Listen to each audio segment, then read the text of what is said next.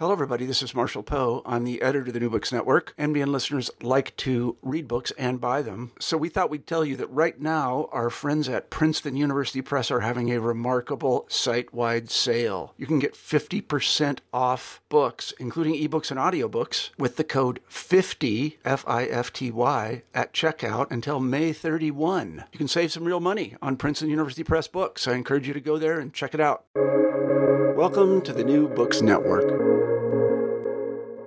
Hello, everybody, and welcome back to Scholarly Communication, the special series on the New Books Network that's about how knowledge gets known. I'm Daniel Shea, host of the series.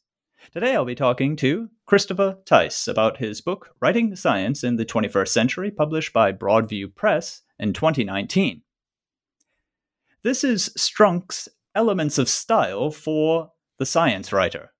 But gone is the bad writing on the left and the good writing on the right because Thaiss's book is of the 21st century, meaning it's at the height of writing research and communication studies. There is no left and right where Thaiss might put examples when, as he demonstrates page for page, writing in science is only ever as good as the purposes the writer aims to achieve and the attention readers give the writing.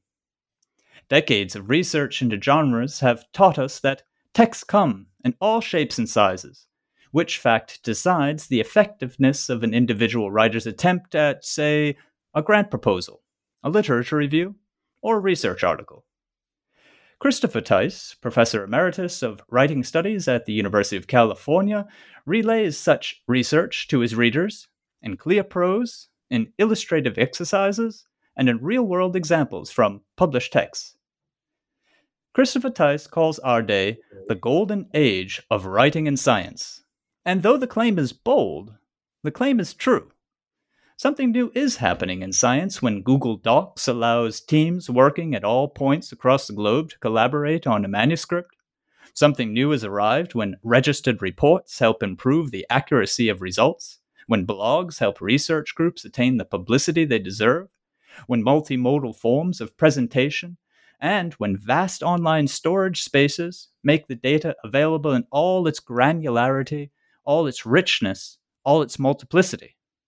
Yes, something new has happened in science, and Christopher Thaiss has written the book to tell us what Writing Science in the 21st Century. Writing Science in the 21st Century is a fascinating read just for its informativeness.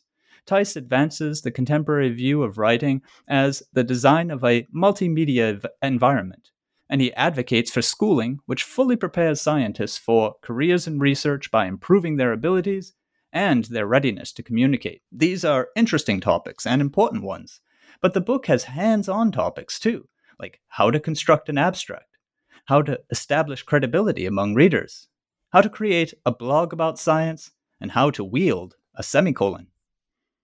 The premise of Thaiss's practical advice is rhetoric. Now, for a book that claims to be, for the 21st century, the revival of a 3,000 year old tradition might seem counterintuitive. Actually, though, it is intuitive, and it's the impetus of Thaiss's recommended practice for the writer of science. Rhetoric is a word that makes us think of Athens in the days of Aristotle, but actually, rhetoric is nothing other than effective communication. The two are one, and what defines rhetoric or effective communication is this the writer attracts attention to meanings, and the writer directs attention for purposes. Rhetoric makes clear again to all who have forgotten, and that is some in science, that the introduction, for example, is in place to serve highly specific purposes on highly specific subject matter for highly specific readers. The same goes for every part of the IMRAD structure introduction, methods, results, discussion. The same goes for every form of writing, whether in science or not. That is rhetorical writing all over aware of what matters to purposes the writer wants to achieve. Writing science in the 21st century tells the particulars about the research article, the research review, journalistic forms of writing, and much more. And writing science in the 21st century gives writers the confidence to write what they mean and the ability to judge when what they mean is not what they write. Exercises in every chapter send the reader into the real world of science writing to discover how it's done and why it's done that way. The clarity of the sentences and the appearance of the page help the reader grasp and organize information, whether that information is the objectives of the results section or the arrangements of good infographics. This is the book for anyone in science writing. For the student, the postdoc, the PI, the journalist, writing science in the 21st century is just what the title says it is and I can't see why anyone serious about science writing today shouldn't read it today. Christopher Thaiss's career in research and education has perfectly positioned him to write a book like Writing Science in the 21st Century. For 20 years, he taught university juniors and seniors how to write in their disciplinary contexts. Then a move to UC Davis moved Chris entirely inside the sciences. Chris taught STEM majors how to write and the success of 10 years in that program led to his idea for a textbook on writing. Since publication two years ago, Writing Science in the 21st Century has proven itself a teaching asset and a learning tool. Scholarly Communication, this special series on the New Books Network, is the podcast about how knowledge gets known. Wherever writing and knowledge connect, there the communication of scholarship is taking place, and there too we at Scholarly Communication have our place. So let's begin today's episode. Christopher Thaiss, Writing Science. Christopher, Chris, welcome to Scholarly Communication. Well, thank you, uh, thank you for the interview. It's uh, it's great to talk with you. Um, your teaching stands at uh, the, I would say, it, it, was the germ of the book anyway, and it's very clear from the way you write and the advice that you give that you're very passionate about education. Could you make for us, uh, with also background detail, personal detail as to what teaching means to the uh, the book and what the book means for teaching? Yes, uh, the book came about uh, completely because of my experience as a teacher of uh, STEM majors uh, at uh, at UC Davis. Um, I've been doing it for quite a few years, as as you mentioned, and one of the things that I I realized was that there is so much that happens in the lives of students within the university uh, that sometimes makes it difficult for them to understand exactly uh, what the best forms of communication are. Um, in all my courses in writing and STEM, I start off the courses with a uh, with a question for students. I want them to write about their experience as both writers and as scientists, and I like them to think about how they have developed in both of those areas, and if there's any relationship between those two concepts.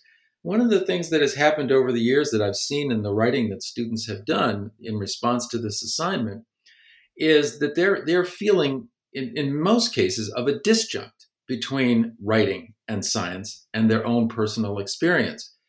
Too often, the students who have come into these courses as uh, juniors and seniors in the university uh, and in their STEM majors their only experiences of writing, other than the occasional course in which they've actually been required to write within their majors, uh, has been the courses that they took uh, in their first year or, or, or second year in, uh, say, the English department or in uh, a writing program, in which the writing that they were doing was not really focused on their work in science. And this more or less recapitulates what their experience had been in high school, where rarely were students asked to write in any science class, uh, even though their own interests were developing in science. And they thought of writing as something that only happened in an English class and often only about literature. So they never really thought about the writing that they were doing as scientists, much less thinking about the kinds of writing that they would have to do after they graduated if they went on in their scientific careers. And that's something I've experienced as well. This this disjunct, as you as you put it so uh, so forcefully, really, and it, it has that sort of a force where if you're writing about you know biology, um, the only way that you can actually connect with writing out there through the advice you might get or some of the resources you might find would be the same people who are writing about Jane Austen and Charles Dickens and literary style. In fact, I even spoke to a writing instructor who said that at their university, amongst the fine print on all dissertations that be that are handed in, is the line that it be of literary value? Again, one of those terms cropping up where it need not really be. Isn't that the case? Yes, that's that's that's absolutely true, and I think it leads to a kind of misunderstanding about the nature of writing, and certainly the nature of rhetoric.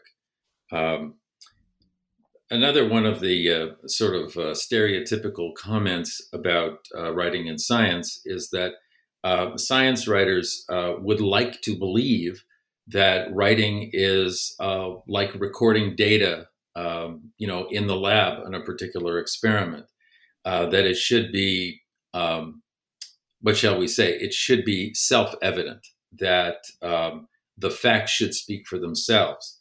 So the notion that writing is rhetorical, that it deals with this murky area of trying to understand readers and trying to achieve purposes that sometimes aren't even really clear to the writers themselves if they haven't thought about it becomes very difficult and makes uh, rhetoric a kind of thing that that uh, students in science would like to put off or you know not really want to engage with.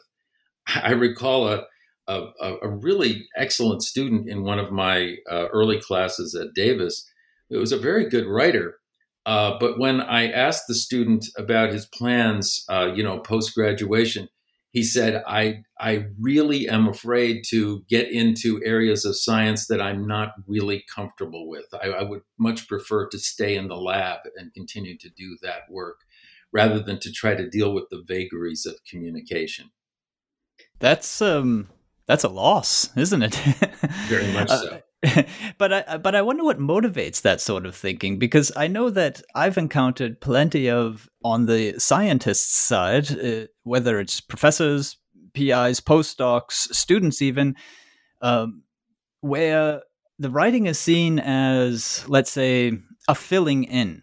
So if you have a you know the typical experimental protocol slash uh, uh research article you know you've got those four blocks of text and then put atop it a abstract. My feeling is that either there is that disjunct you're talking about where the writers feel well you've just got to fill in the bits you've got to make it up so that you've got enough text there and that it somehow represents what you did. Or there's a bit of looking down upon it as the last bit the last stage the last step in the real research mm-hmm. Yeah, there is a there's an expression that's used not only in the sciences, but I find it in you know a lot of different disciplines as well. Uh, and this is the term writing up. Uh, we're writing up our results, right? Uh, as if it were the final stage of a process that actually has been much more interesting in terms of the interactions in the lab or in the field or in the thinking about, you know, among team members, those kinds of things and then the writing becomes a kind of an afterthought. Um, and that's the kind of attitude or perspective that uh, I think I, in my own teaching that I try to get students beyond. And fortunately, let me let me say this. Let me stress this: for every student uh, who has the kind of attitude that I mentioned before, that was exemplified by that one student, there are actually uh, an equal number of students who actually feel a very good relationship with writing because they had the experience, usually as, as children or in high school, for example, before they got to the university, or in particular courses in the university, where actually writing was really attended to. And the teachers were, were very conscious of trying to help students appreciate the, the the difficulties and the challenges that writing brought about. So I have a number of students in all of these classes who actually feel very good about themselves as writers and who actually look forward to the opportunity to be challenged to write different kinds of things that I present them with within the course. Well, that's great success. I know that I have myself um, a number of years back now. I've been teaching writing for a while now, but I know I had my own sort of epiphany when this gets back to that topic of the literary style. When it dawned on me that all of this writing stuff we're talking about, eh, the creative writing, which generally gets equated with all writing, is only one small block of it. And I wonder what we could say now to sort of broaden people's perspective of what writing is. I mean, I had one, um, perhaps uh, you'll also know him, uh, William Germano, who has written about publishing and writing. And he said he hates the word creative writing because it makes it sound as if all the other writing isn't. Mm-hmm. mm-hmm. And um, I, but to get back to my question or the, the the issue that we might be able to explore a bit is how could we sort of define or give a feeling for what it is that is covered generally by the area of writing, be it in the mm-hmm. sciences or anywhere else? Well, I, I try to address that, you know, in the early chapters in, in the book, uh, and particularly in the second chapter, which I, I title "Writing with Confidence," and and uh, you know, being able to express yourself through through writing. In the in that chapter, one of the things that I really strive to do there is to give a lot of examples from students for ways in which they can use writing, um, not only to forward their own scientific interests, but also to express themselves, uh, to get past any kind of uh, trepidation they might have about writing, either through the kinds of experiences that they've had where they've been criticized for their ability to write and so have developed a hesitancy to do so. One of the great things about writing science in the 21st century is that we've got all of these mechanisms by which people can express themselves in relatively non threatening ways. For example, Facebook, right? Uh, most of the students will have Facebook accounts or Instagram accounts some kind of an account whereby they can express themselves either visually or with some amount of text uh, in a non threatening way. And so I encourage people to use all of these means. Uh, another great example of that is the, the almost constant uh, invitations that we get through websites and, and social media to give our evaluations of things, to write reviews of things the fact that um, you can write commentaries on things that you get that you see on websites, for example. And I encourage students to to dive in and use some of these methods uh, to just get the experience of writing and to read what other people say. Uh, and this is a way to get beyond that kind of sense, of forbidding sense of writing as something that is very formal and actually does not give the person the opportunity to to write in a in a non threatening and, and free way. So I'm trying to give a sense of writing as a very broad world with many different kinds of expression. And added to that is the ability to use different media, uh, whether it's photographs or video or audio, whatever it might be, to uh, you know to contribute tables or charts or infographics, things that students might really be interested in doing. I've had a student just this last term, for example, who, uh, very interesting student, who actually had difficulty trying to write the um, research review that is one of the major assignments within the course. But the follow up assignment to that actually asked the students to take what they wrote about in the research review and to craft it in different media for a different purpose and a different audience. It turns out that this particular student was already very, very skilled and experienced in creating videos in which he tried to communicate some of his interest in science. So while the formal assignment of the research review was daunting for him, the follow up assignment to craft a video, which was one of the options, was, was one that he looked forward to with a lot of excitement. And indeed, I have found that my students in writing and science are most excited by the opportunity to craft their research for audiences who are not scientists, but who actually have a stake in the results of that research. And from what I've heard, many scientists who think that way also claim to learn in the process because of the yeah. fact that it needs to be, let's say, I mean, translated is clearly too heavy a word, but transferred at least across, you know, groups or communities that new things get discovered. Sort of the obvious problems that, you know, a group of insiders overlook. Well, one of the things I found among my students and I see this, you know, recapitulated in uh, in the articles that I read in, you know, publications like National Geographic, for example, the kinds of things that I also avidly read to get knowledge about, you know, current developments in areas that I'm not that familiar with. One of the things I've found is that excitement, that sense that I have an opportunity here to reach a reader who may not be familiar with the, the jargon that is used in the lab that I need in order to communicate with fellow scientists in my field. Uh, they may not know that language, but it is certainly it is certainly possible for them to understand the ideas and to understand the results of science uh, through an act that I do call translation. To translate the kind of information that is normally thought of as very um, very specific and, and very esoteric in the scientific field, but to communicate it in a way that is understandable for a different and much broader audience. I wonder if we could go back to that student who you said had trouble with the formal assignment of the literature review, and yet when it came to using multimedia to express that content through other venues, it was exciting, and he he or she showed his uh, a lot of skill. Uh, this this is a sort of let's say genre jumping, isn't it? to right. move from one form to the other, and and I know that uh, there's different views on this. I mean, writing is in an ideal world, and perhaps from an administrative perspective, meant to be a skill that is universal and transferable. And yet, I think a lot of people on the ground have noticed um, that's pretty far from the reality. So I wonder if you could uh, give your comment on on that issue.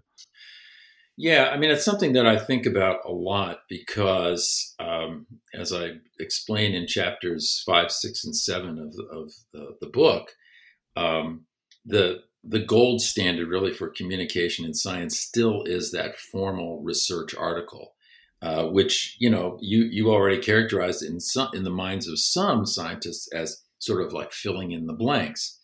Um, the fact that there are a good number of people who are daunted by that kind of formal structure um, leads me to think about all the different varieties of science communication that are you know that are available to us now online um, but i wonder in the terms of the lives of scientists uh, the power that is exerted by the the you know the refereed scientific article in terms of uh, scientists' advancement, particularly in institutions of higher education. Um, and I wonder, as time goes on, whether the the hegemony of that kind of formal generic structure is going to somehow be moderated or alleviated by a recognition of the great variety of ways in which science can be communicated.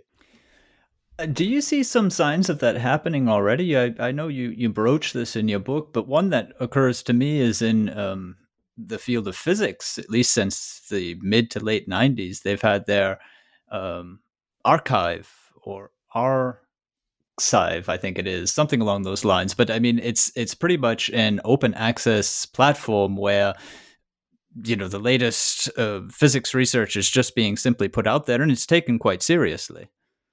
Right. Yeah. I mean i think that that's a, that's an excellent example. And i think of another example as well. Um, i'm a member of the uh, you know community of those who are interested in the uh, work of the uh, american association for the advancement of science. And one of the things that aaas has done is to uh, open opportunities for grants uh, for support of other kinds, for prizes, uh, to people who are actually able to communicate something about their uh, emotional excitement with the research that they do. As a matter of fact, I was just this morning I was looking at um, a call for uh, for papers uh, that for young scientists, and the emphasis of the essays that they would that they would write would not be so much on the the details of the research that they had done that might be communicated in a you know in a scientific review article but that can be communicated through an essay in which they really explore their own process of becoming scientists their excitement with the work that they do their sense of how the research that they're doing might um, you know, might aid in solving some of the world's problems. So that's a different kind of writing, a different kind of communication than what is normally committed, you know, that is normally conveyed in the uh, in the scientific uh, journal articles. And I agree with you that I mean, somewhere on the horizon, I mean, nobody can see into the future, but somewhere on the horizon, I, I would expect, yes, the research article will have competitors. Uh, but even in that form, if a writer can learn to be amazed by the act of writing, just as as you've been talking about, as they can be in all of these other forms. And I, I do believe it's possible to get someone excited about any particular form of writing if they can see, you know, what it is that they're actually doing, the thinking, the analyzing, the informing. And the communicating and connecting. I mean, this comes out so clearly, and, and it's one of those obvious points that needs stating in, in your first chapter when you write to reach readers, as you call it. And you show quite clearly that uh, you don't necessarily state a research article directly, but it's it's understood that in the sciences that's the way it's done. If you think back to the history of the research article, I think earlier, I'm taking 100, 200 years ago, it would have been understood as communication amongst back then gentlemen, right?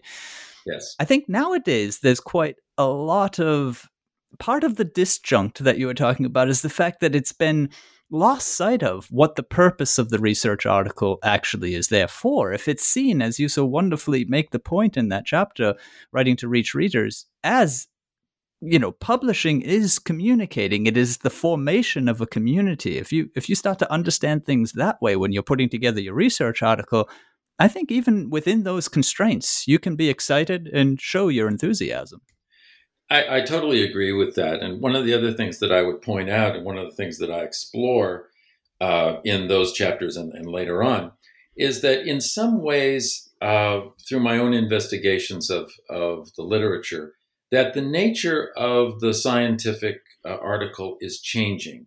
And what I mean by that is this that um, as it becomes possible for readers to gain access to more and more of the primary scientific literature, for example, uh, in a uh, in an article in, um, uh, say, the New York Times, for example, which I, I cite, that there is usually a link in those articles in the online format to the primary research that was reported in, let's say, the New England Journal of Medicine or in Science or in Nature or The Lancet, for example. That those links give readers access to material that they never would have had access to material before. And we're talking about an audience, a broad cross section of uh, interest groups, um, uh, people from different backgrounds nationally, uh, different linguistic backgrounds, uh, so that they have access to this material that they never would have had access to before. And what that means is that then editors of research journals need to be aware that their readership is changing. It's not just a, a, a readership of the, you know, the small scientific research communities. No, there is now a much broader accessibility and so, one of the things I've noticed is that in the uh, abstracts and introductions to scientific articles, there is a sense of a broader audience, a sense that we're not only talking to the other people who have done research in this in this particular area, but a sense of how this research can be valuable toward, let's say, solving problems that that all of us face. Great example is in the current pandemic. I mean, this is a wonderful opportunity for science to do the tough work of communicating what, what is learned through the science to a much broader and in many ways very much more skeptical audience. And the more opportunities that, that scientists have to communicate with, with broader audiences, the better the quality of that kind of uh, more broadly based rhetoric will become. And that question of audience is, uh, uh, particularly in this chapter, when you talk about rhetorical analysis, one of those key points. You talk about, for instance, purposes, the writer's purposes, the order of the information, and then you talk about the intended readers. And um, in my own teaching, and I would love to hear your experience on this point as well, I know that I have also worked more conventionally than what you were just describing. So, reaching first for the expert readership that any, say, postdoc or even even a master's student might be actually having in mind initially, anyway.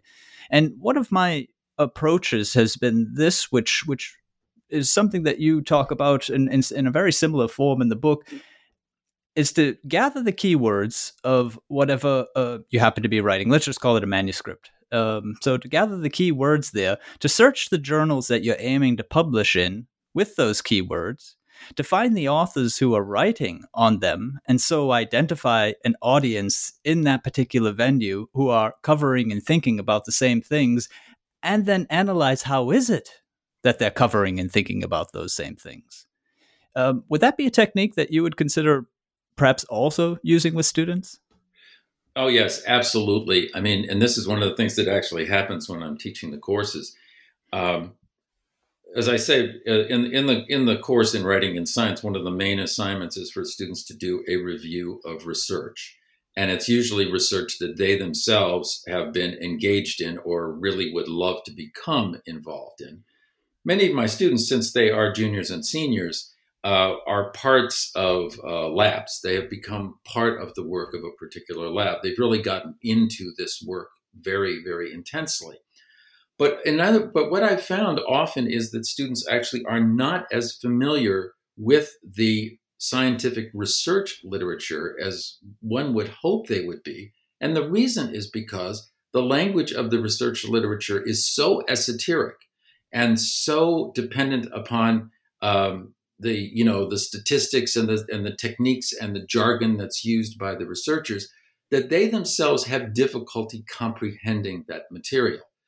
So it actually when when i ask them to do their research review often for them it's the first time that they've actually been challenged to really get into that literature and try to understand it as clearly as they need to in order to try to summarize it paraphrase, paraphrase it and communicate it in uh, some kind of overarching fashion in order to identify trends in the research or you know where the research is going etc so it's uh, the reading exercise and the, the analytic reading exercise of those articles is so important for people to learn how to do the work themselves. And if you add to that this rhetorical dimension and say when you read these articles, what is your sense of the audiences that they're trying to reach? What is your sense of the purposes that this information is serving? Uh, the more rhetorical analysis that students do of the research literature that they're using as the basis for their own research and writing, the better they will become at understanding how they themselves can manipulate those things for their readers. It's also a part of taking yourself seriously as a reader, isn't it? Because if you gauge the effect that uh, the literature is having on you, well, then you've already begun gathering evidence. I mean, they're scientists, aren't they? as to you know what does what in text. Yes, absolutely, absolutely. One of the other things that that I hope will happen when students do this kind of of, of assignment is that they will begin to make that transition, that necessary transition from themselves as students, in other words, receivers of information that other people have, you know, have designed or have, have identified, and and as potential contributors to the research themselves. Uh, this is something that I do uh, have done for many, many years with graduate students in my own field in writing studies and in education but it's something that I see as necessary for the undergraduate students uh, in STEM who are actually about to make this transition between being undergraduate students and either graduate students or people who will become contributors to industries uh, that really you know make use of what they have been learning in their science classes and that really connects with um, issues that we've already talked about, as you say, for instance, that um, you know earlier on in their careers, perhaps in high school or in their undergraduate careers, they haven't. Some of them, anyway, depending on the the school they're at or what sort of writing instruction is available haven't necessarily had outside of English classes the chance to write in science or right. um, they haven't had opportunities or haven't used the opportunities or been shown the opportunities outside of class to be able to write and do science at the same time. But another point that you bring up, and I find that this one's quite relevant here, is the fact that they lack helpful feedback on their writing. Oh. And that has then the effect, I would say, in the case that you're talking about this transition, right, from the undergrad into, let's say, career science, of making it so that, well, they they experience quite personally this disjunct that you were talking about in, in writing that they they just don't even understand what it is that they're meant to be doing with these texts.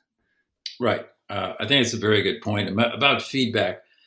Feedback, as you point out, is one of the things I return to again and again in uh, you know in the book. And in my teaching, uh, the way in which feedback is used, I think the most effective way in which it's used is not so much in the feedback that I give students about their writing, although the students will always say, we love your feedback, right? Um, what's really important is the feedback that they learn to give and get in peer response workshops. Um, I'm very careful in to design peer response so that students feel that sense of responsibility to give good feedback to one another, but also how to ask for feedback on the work the, the work that you're doing yourself. Um, I think that peer response is so important in the the scientific context, but in any you know any writing context, uh, that I really try to foreground that with within the course. Uh, I the way I talk about it in writing in, in STEM is actually in the context of how research is done and how scientific discoveries and advancements are made. It's through the through the process of peer review. And if we can teach students early on to become good readers and then uh, uh, careful, conscientious givers of feedback to one another, we have achieved so much in terms of their ability to become contributing members of the scientific community. You also make the point in the book, uh, which adds to the argument that writing is done collaboratively anyway in the lab. I mean, open any research journal and show me an article that was written by one person, right? I mean, that they aren't out there, are they? Right. That's that's exactly right. And I think this is one of the distinctions that is often made between the sciences and uh, the humanities, for example. The notion of single authorship um, is, you know, really not um, not that common within scientific fields, unless we have writers who are writing individual books or, say, a review article, for example. Uh, but the idea of the kind of communication that should go on within a lab among the different contributors to research is so important to the sense of the building of a community and the possibility that younger members, newer members, people who are newer to the research can actually become productive contributing members of that research lab community. All the more important then that those research groups be well managed. Um, I've listened uh, and also have recently um, uh, spoken with uh, one of the editors at Nature, and they do many uh, great podcasts. And I listened to one of their podcasts, their series about um, the postdoc and the situation that very many postdocs unfortunately experience in labs where they more or less find themselves in the position of being results producers, uh, equipment runners, and so on, instead of being maybe taken into somebody's wing and shown, you know, the real full process of how we go from hypothesis all the way to publication. I, I, think that's absolutely true, and one of the things that I that I think is really a, a, a, wonderful kind of development is is exemplified, say, at UC Davis by a couple of different things that the the different majors do. We have a very thriving undergraduate research office uh, that really promotes opportunities within classes and within particular research areas for the undergraduate students, such as the ones who are in my my classes uh, really gives them opportunities to be working and contributing members of those communities with, as, as you put out, uh, a PI, for example, who, who actually sees part of uh, his or her role to actually um, take those new researchers under their wing and actually show them the ropes and actually help them become contributing members. I had a student this past term who I was very gratified to see, who had d- done a marvelous job on, on her research review. And um, she took it to her uh, lab advisor, to her, the PI of the lab, showed her the results of the, um, of the research review that she had done uh, got all kinds of praise from the PI and was offered an opportunity to become an even more uh, important contributor to the research in the lab. And when I hear stories like that, and which which I hear very frequently, uh, it really makes me feel good about not only the kind of work we're doing in the course, but also about what's possible in terms of the relationship uh, between uh, mentors and their students. It probably comes down to people who are the mentors or people who are further in their careers. I would say recognizing the value of education wh- wherever that happens to reach into. I mean, we're talking now about writing, but I would say the same is true of the subject content as well. Yes, absolutely. I totally agree. One thing I wanted to come back to was um, in your chapter there about reaching readers, you list a number of the elements of rhetoric, and one that really caught my attention was the order of information that you, the way you basically structure what it is that you're writing, mm-hmm. and it's it seems to be a bit of a problem for i'm going to come back to the research article for the writer of the research article especially the novice writers of research articles to understand well how is someone somebody going to typically navigate this um, mm-hmm. text right it's it's it, it has the sort of misleading impression that yeah you go from obviously the title right down to the discussion. It, it seems so inviting to do it that way but it's just not normally done that way. I mean i tell my students that well you can be sure everyone's going to read the title and then we'll see. Mm-hmm. and uh, and this and this is uh, something that you also bring up in the book that you know you, you need to reflect on well how are you going to navigate your readers through your text? Because you know readers are going to be wanting to move to other places. I think one example you give is um, the figures and the tables right? These are going to attract quick attention. They're going to be scanned and so on. And then the reader might touch down somewhere deeper into the text and they missed most of the introduction and so on. Um, I wonder if you could speak about this order of information or this this structuring of text.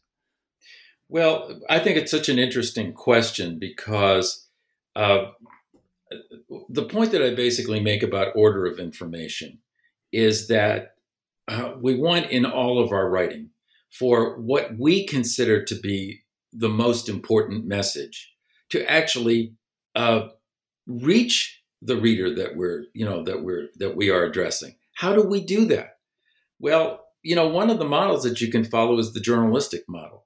And the journalistic model more or less goes from the idea of uh, put the most important information up front right the uh, the notion that used to be followed in uh, in newspapers of the inverted pyramid right put your most important information up front and then as you go down through the article get to less and less important information.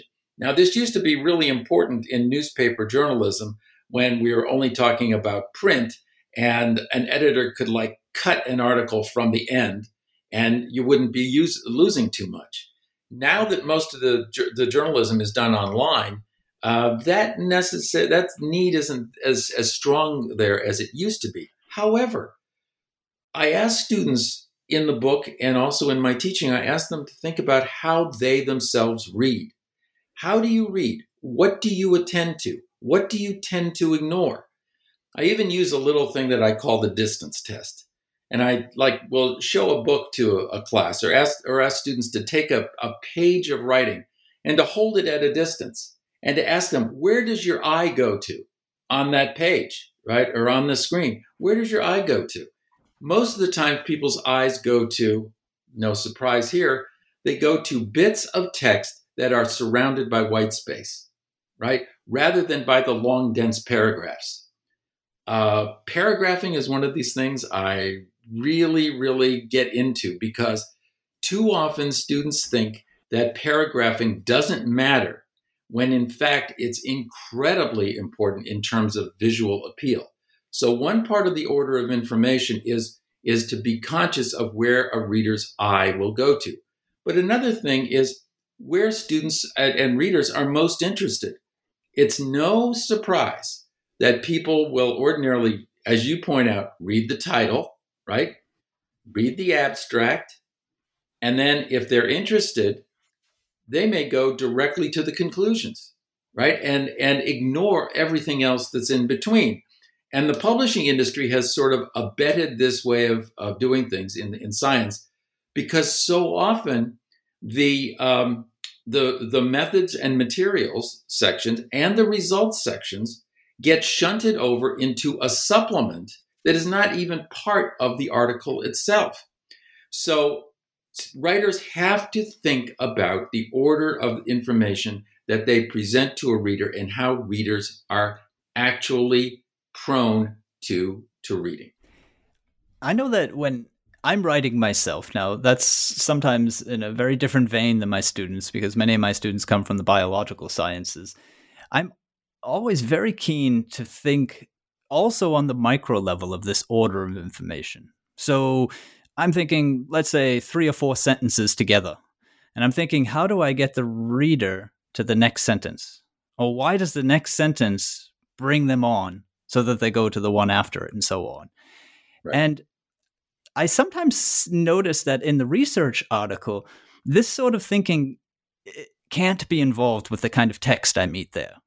It, mm-hmm. it, it, has much more the feeling that, um, let's say, I'm, I'm, I'm generalizing, but that the average sentence that I'll run into next to others on that micro level I was just talking about is it's just sort of holding its place, right? It it it, it was meant mm-hmm. to have this bit of information and the next one has its bit of information and at best and this is something you bring up also in the book the idea of concise prose but also clear transitions at best mm-hmm. the transition is is flagged and there's an alarm that goes off with an in addition with a furthermore or a however or some other beginning bit that signals we're moving to the next sentence yes i mean uh, the notion that different kinds of words play like uh, uh, conjunctions, for example, right? What is the relationship between the uh, the first sentence and the next sentence? You rightly point out that we can we can have I, I, one of my favorite words is signposts for your reader. Okay, if you use a word like however, you know that you're going to come up with a statement that in some ways works against what you've already said.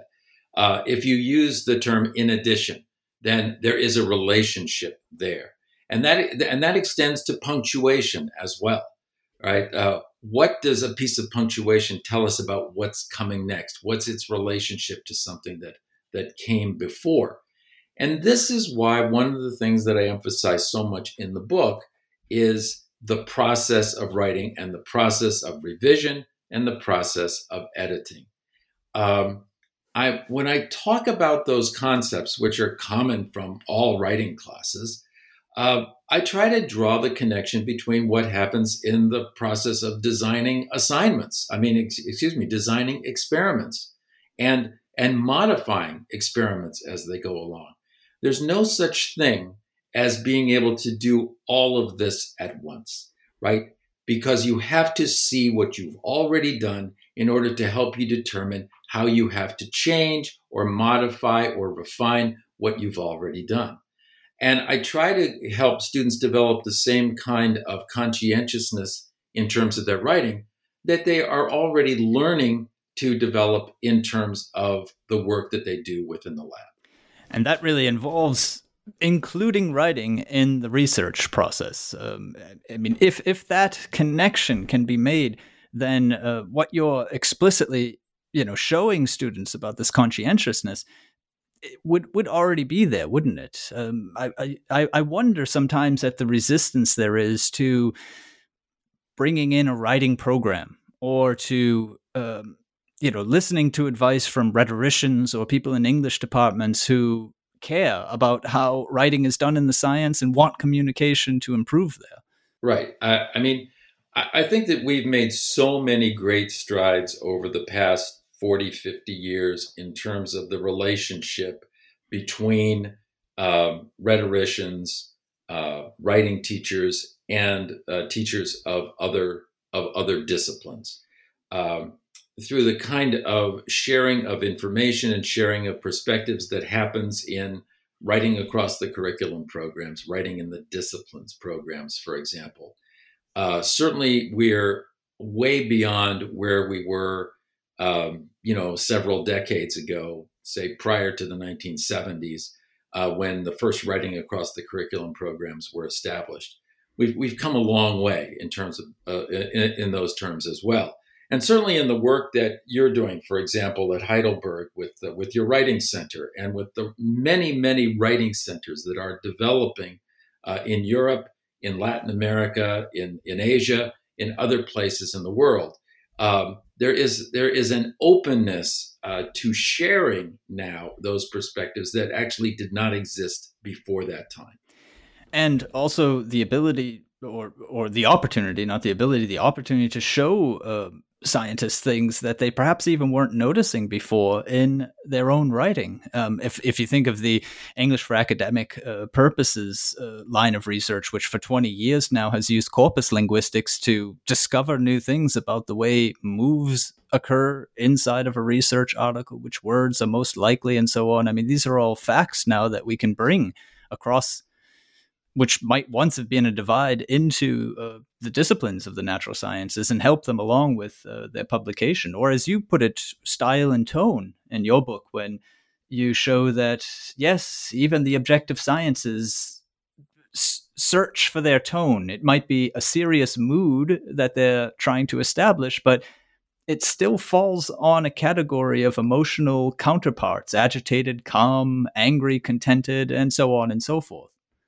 Yes, absolutely. I I love actually getting students to become more sensitive to these issues of style and tone, um, and looking at a scientific article, for example, and asking the question, "What is the tone that is established by this article?" Can you find language that you would say sets an emotional climate within this piece of writing? Uh, and so those kinds of of binary oppositions. You know, it's like say, you know, anger versus calm, or between uh, you know intense excitement and boredom, for example. If you look at these contrasts and look at the language that is used, even in a, a, a research review, for example, or in a scientific research article, what are the words that are actually helping in subtle ways to establish an attitude or a mood? And if students have not thought of this kind of, of uh, component of scientific writing before, it really helps them to see how that's working within the scientific piece, as well as in other things that they might consider more literary. I would certainly be missing a major point in the book if I uh, didn't bring up the research article, which you dedicate uh, two chapters to, and as you say, is the gold standard and you have very very many interesting things to say there. And i'm uh, i know already that many of my students have got quite a lot of help out of it particularly out of the rhetorical questions of purpose what it is that you know the introduction is meant to do and so on. Um, but from your own experience I, I would be quite interested to hear where is it that you find students stumbling the most? Or what is the part of the research article that you need to you find yourself giving special attention to again and again Yes, I, I, think one of the things that uh, that stymies my students, and when I mentioned before that a lot of the students don't have really much experience actually working with uh, uh, research articles, uh, is really in when they really get into the weeds of methods and materials. Uh, that becomes the area that is uh, tends to be the most esoteric uh, it also is the area that, in the terms of creating an article, is the most prone to uh, just, as I said, to like dumping in everything, right? Uh, and not actually selecting the kinds of things that are going to be most important uh, for a reader to know. I think one of the things that I mentioned before that I think is, is helpful here is that in, in more and more online journals, you'll be seeing this that methods and materials and even results, which tend to be the longest and most detailed sections of the research article, that so often more and more of that material is getting put into ancillary areas called supplements that are you know located elsewhere. You have to download a separate pdf for example in order to to find this material. Um, that is the area that is hardest for uh, writers to try to get their heads around in terms of how it contributes to a rhetorical structure within the, the research article. Yeah, and that um, is certainly happening all over the place. Uh, you'll get uh, methods or results shown and a supplement, or you'll get it all put into the supplement, as you say. It's not exactly helpful, though, for uh, rhetorical teaching. I mean, we still do, though, have standards of, um, let's say, Cell or Nature, which uh, prefer the shorter article in three or four figures, and right. there, uh, you know, a solid narrative is is put together as to why the study was done and what the study found. Um, that's certainly, though, just as you described, not the case in very, very many other places, though. Right. Uh, but I, am glad you brought up the kinds of articles that are, say, published in Science, for example, um, uh, because it, one of the things that's happened in recent years is that those publications have actually become more varied in terms of uh, the different purposes that are served. For example, in, a, in an issue of Science, for example, you're going to find uh, much shorter articles that are addressed to a broader audience, not necessarily to that small research community. And then you'll get a, a totally separate publication, Science Notification, Science Advances, in which you'll have many, many uh, pieces that are quite a bit longer and that are very, very specialized. But there's been a recognition in the scientific publication industry that you have to vary the kinds of uh, publications and the kinds of documents that are going to be uh, uh, meaningful and read by different audiences. Um, if I could, to come back to uh, the the IMRAD, the introduction method uh, sure. result discussion, uh, you make a, a, wonderful case for it um, not being a template, as we were saying earlier, just to be filled in, but a collection, as you say, of highly purposeful tools. And I found that that was a wonderful way of trying to get you know novice writers or even sometimes seasoned writers to step back and view this thing once more. What is it that they can you know, they should be asking themselves what what is it that I can achieve with this rather than how quickly can I get this thing off? Right, right. I mean, uh, it has a lot to do with uh, how uh, academics uh, and researchers uh, see their, you know, what their jobs are and what their career ambitions are, et cetera, et cetera. And what I mean by that is that to think about how all of this very detailed research that I have done or that I have contributed to, um, what is the purpose of it? Or what are the purposes that, that are being served? And in order to meet these different purposes, how do I have to craft my writing differently to achieve those different purposes? Um, uh, I, I, do a lot of work uh, in the last few years with uh, the uh, Mondavi uh, Institute for uh, Wine and Food Science at UC Davis. And um, what I've seen there is a very concerted effort by the scientists who run and work within that center to really try to think about their mission. What is it that they are, and what is it and who is it that they are trying to reach, and what are the purposes that they're trying to serve? And one of the things I've noticed more and more is that they've become very, very attentive to trying to reach a much broader audience, not only because you know of potential donations to the, the, the research from, from the larger community, but also to think about who they serve because that institute not only serves a, a very broad public, but it also serves the industries of food science and the production of wine. And of course, we're in Northern California, and so you know uh, it's it's a perfect location for that kind of work to go on. But what I've noticed is that they have developed many programs that actually uh, try to address the interests and needs of those different communities in ways that are pertinent to the to the interests of those of those people. So there are many public programs. There are many um, uh, short courses. There are many other kinds of things that they are doing to develop that that actually require different kinds of rhetoric and different kinds of genres uh, in order for that work to be accomplished successfully.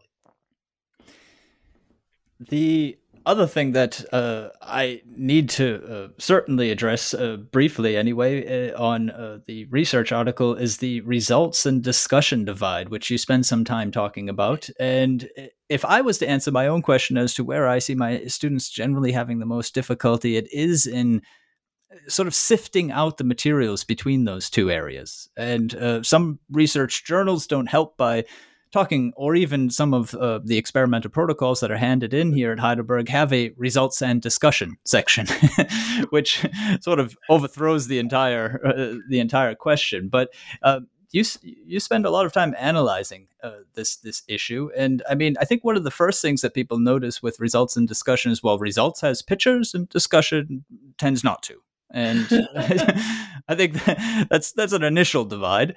Um, right. And then once you get into the results, people start to really worry about okay, well, what are the pictures doing? What are the captions doing? And what is my text doing? It seems like there's a huge potential for double up and triple up. Yeah. And I mean, I, I have to say that um, some of that doubling and tripling that you mentioned uh, is inevitable because if you talk about results, and you try to report uh, as much of the pertinent information that comes out of the, the research as, as possible. Uh, and then if you write a discussion section, in the discussion section, you're obviously going to be referring to uh, some of the results that were written in the results section. So there's going to be a tendency to, to repeat uh, information from one section to another. Um, but I, I, I, found most helpful in terms of doing my analysis of all the materials that I was reading to draw a distinction in terms of the kinds of questions that are being answered by the results section versus the questions being answered by the discussion section.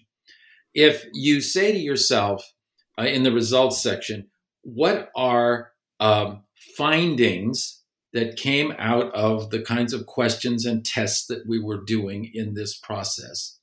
And we're going to report those findings, uh, whether it's in you know in tables or in charts or in uh, scatter graphs or whatever it might be, the tools that that you're using.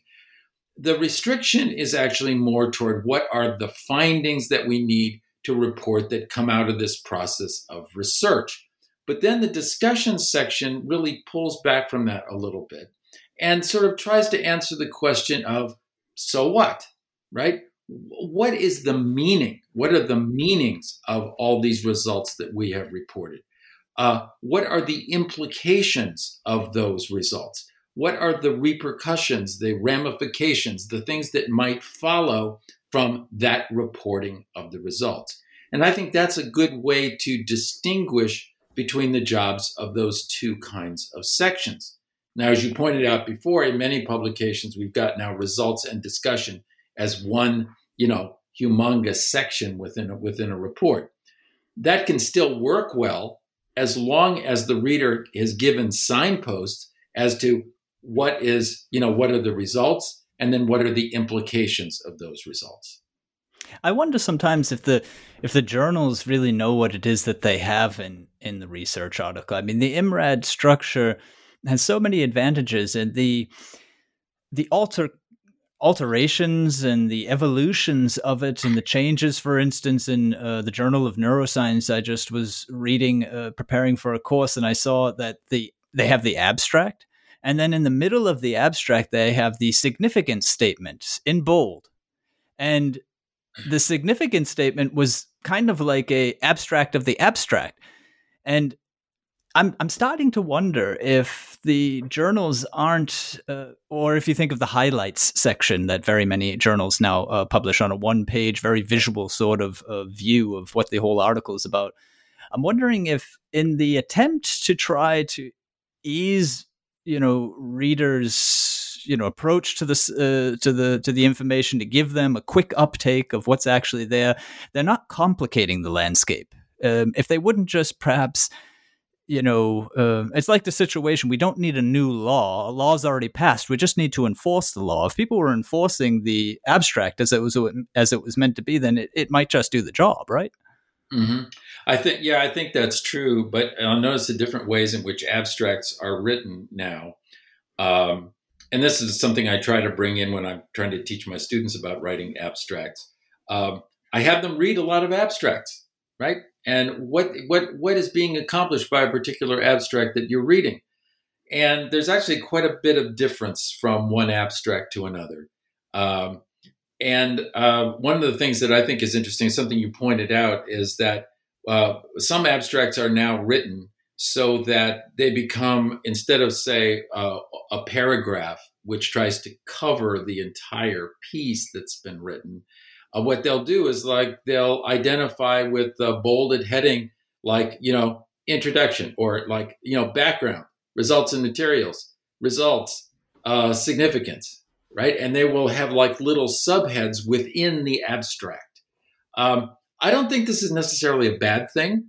I think it's actually can be very helpful to readers uh, if they know that if a little section of the abstract talks about significance, that then they can go to the uh, discussion section where that's going to be fleshed out. Yeah, no, I I I would very much agree. Um, it's it's probably the question of it needs to be tested and tried. You know, I mean, there's every reason to you know put innovations out there, but um, to be putting gizmos out there is probably a different thing, isn't it? um, one one area that I highly respect in the book is what you have to say about ethos or reputation or character, as it might be um, translated. And this is, of course, central to um, rhetoric, uh, but it's probably not what comes first to mind uh, when people think of writing in the sciences. And yet, it is just so hugely important. And one of the conflicts that you bring up, I uh, I found, at least for me, as being slightly new. This idea of rhetorical effectiveness demands, of course, as you've said in many cases, a sort of selectivity, right? That you're focused and picking out what it is that you're going to show. But but ethical inte- integrity, especially in the science, demands being broad and inclusive. Yeah. So immediately we end up with this basic conflict going on. Yeah, I mean, that's something that that I wrestle with, and I know that a lot of other people wrestle with also. Is that uh, you know for to meet rhetorical purposes, no matter who the audience is, there has to be a principle of selectivity. I mean, it is not just it is not possible or uh, recommended in in any kind of way just to as I like to use that metaphor of dumping everything, you know, into a results section, for example. Um, you know, here's all the tests we did. Here's all the results that we came up with. You figure it out, right? Uh, you can't do that to a reader. You have to have some kind of sense of selectivity uh, to make the reading process at all manageable. Um, but on the other hand, I think where it really, really, this ethical dimension really becomes important is in thinking about the kinds of messages that scientists give to a um, you know a broader public who is who is not interested in doing the research themselves but is really really interested in trying to act upon the recommendations of science. And i see this happening throughout the the pandemic uh, that uh, scientists who are continually asking for uh, the trust and confidence of uh, you know the the broad uh, public of people who are affected by all of these decisions from day to day about you know how do I act in in with with other people, how do I think about a vaccine, all of these kinds of things. Uh, the the scientists want to be trusted, but the basis of trust for science is the scientific process. If there is no uh, attention to the, the process of peer review or the process of the careful design of an experimental trial, for example, then there is no trust that that you know that can occur. Meanwhile, of course, the public is asking for results, uh, and so there is always going to be this conflict between the need for a rigorously carried out process and the need to present results in a timely fashion.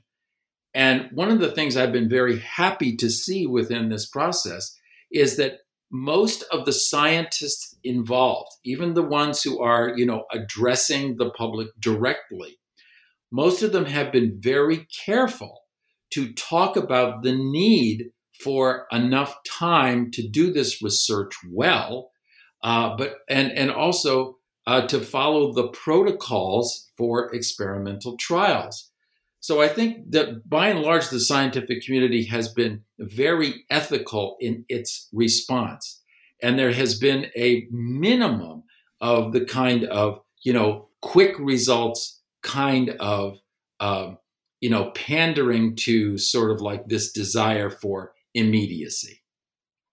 Yeah, I've very much um, observed the same. I, I, would completely agree there.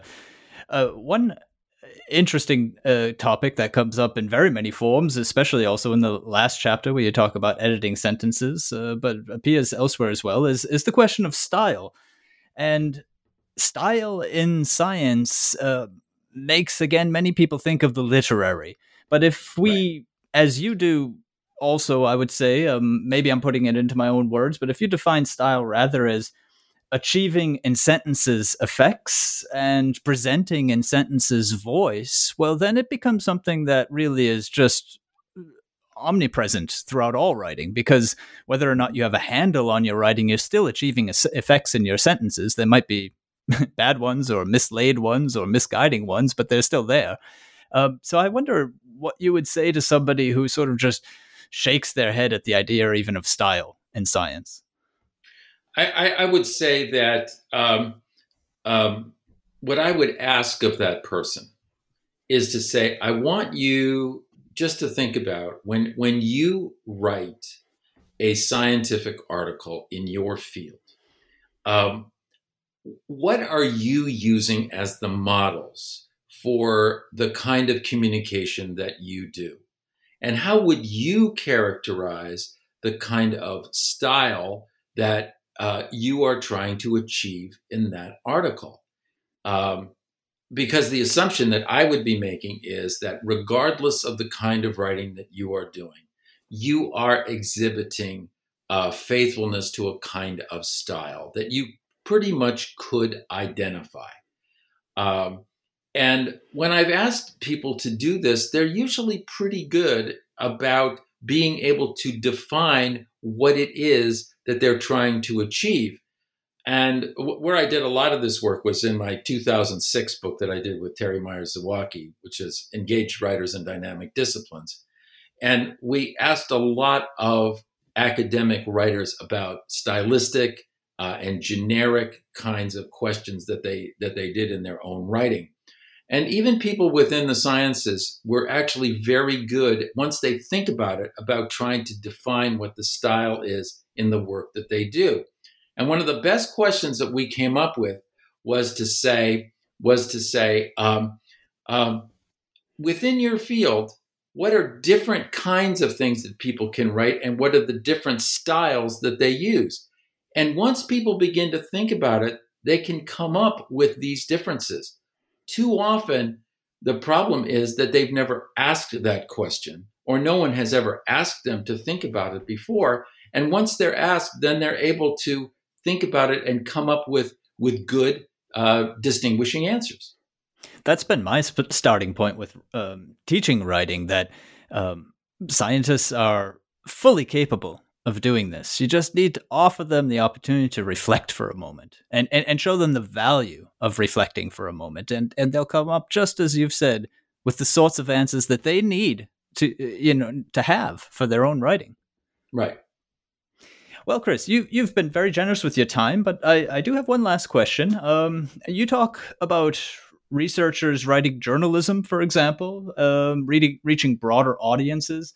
You talk also a whole area in the book that we didn't even touch upon journalists writing about science. Um, mm-hmm. But what can you say from your own experience and in your own opinion about English teachers like us and like so many throughout the world in writing centers showing either of these groups, but especially the scientists in their disciplines, how to write their own research?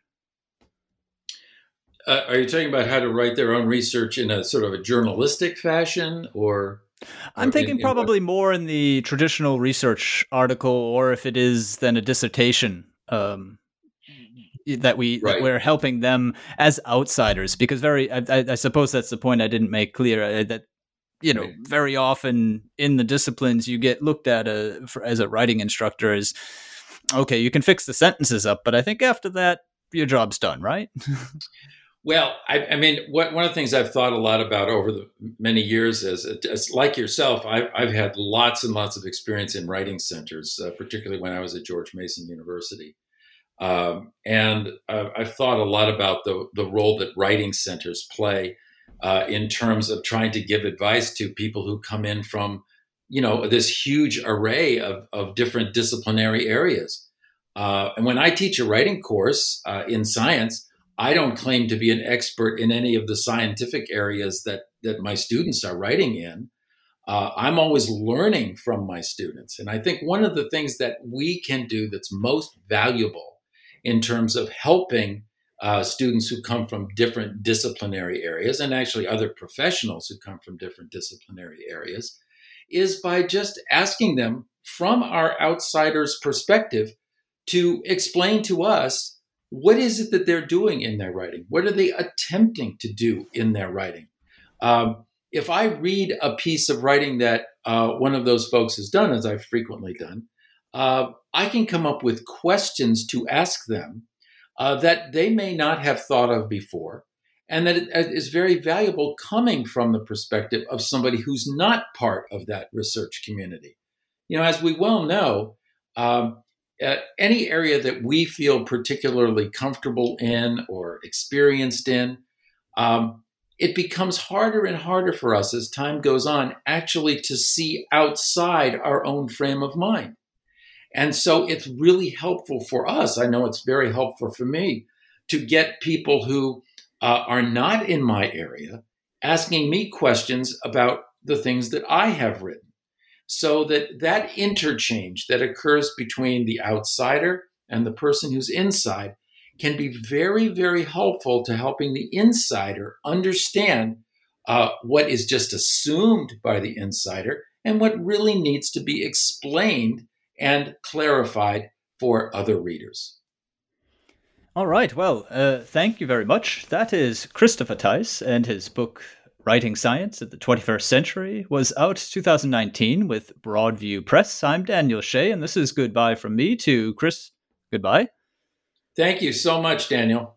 And this is goodbye to all of you. Bye bye, and until next time here on Scholarly Communication.